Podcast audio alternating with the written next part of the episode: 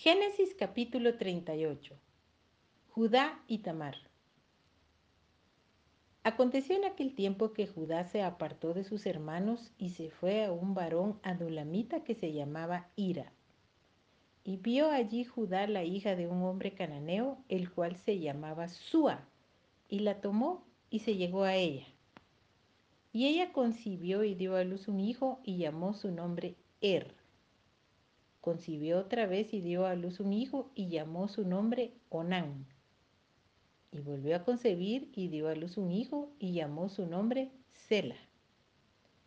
Y estaba en Kesib cuando lo dio a luz. Después Judá tomó mujer para su primogénito Er, la cual se llamaba Tamar. Y Er, el primogénito de Judá, fue malo ante los ojos de Jehová y le quitó Jehová la vida. Entonces Judá dijo a Onán, Llégate a la mujer de tu hermano y despósate con ella, y levanta descendencia a tu hermano.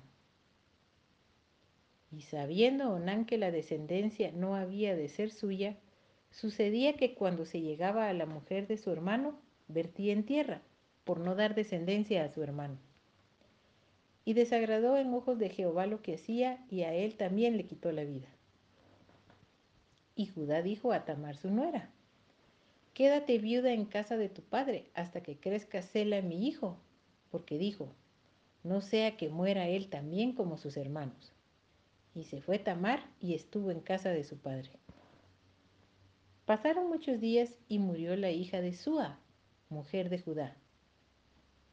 Después Judá se consoló y subía a los trasquiladores de sus ovejas a Timnat, él y su amigo Ira el adulamita. Y fue dado aviso a Tamar diciendo, He aquí tu suegro sube a Timnat a trasquilar sus ovejas.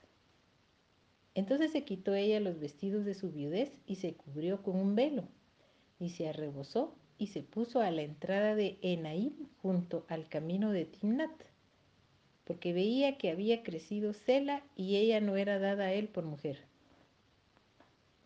Y la vio Judá y la tuvo por ramera, porque ella había cubierto su rostro. Y se apartó del camino hacia ella y le dijo, Déjame ahora llegarme a ti, pues no sabía que era su nuera. Y ella dijo, ¿qué me darás por llegarte a mí? Él respondió, yo te enviaré del ganado un cabrito de las cabras. Y ella dijo, dame una prenda hasta que lo envíes. Entonces Judá dijo, ¿qué prenda te daré? Ella respondió, tu sello, tu cordón y tu báculo que tienes en tu mano. Y él se los dio y se llegó a ella, y ella concibió de él. Luego se levantó y se fue, y se quitó el velo de sobre sí, y se vistió las ropas de su viudez. Y Judá envió el cabrito de las cabras por medio de su amigo el adulamita para que éste recibiese la prenda de la mujer, pero no la halló.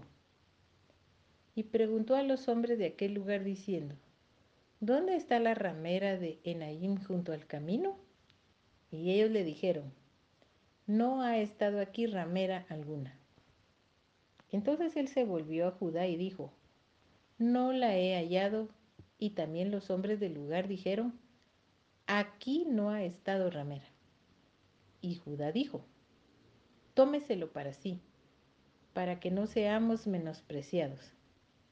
He aquí yo he enviado este cabrito y tú no la hallaste.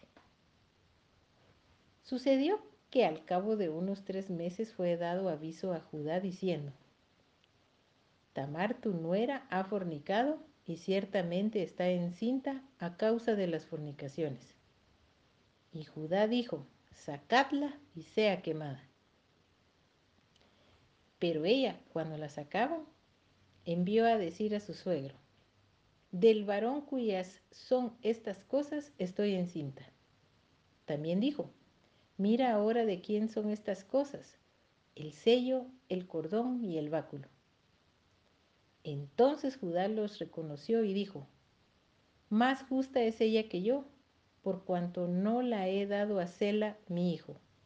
Y nunca más la conoció. Y aconteció que al tiempo de dar a luz, he aquí había gemelos en su seno. Sucedió cuando daba a luz que sacó la mano el uno y la partera tomó y ató a su mano un hilo de grana, diciendo, Este salió primero. Pero volviendo él a meter la mano, he aquí salió su hermano. Y ella dijo, ¿qué brecha te has abierto? Y llamó su nombre Fares.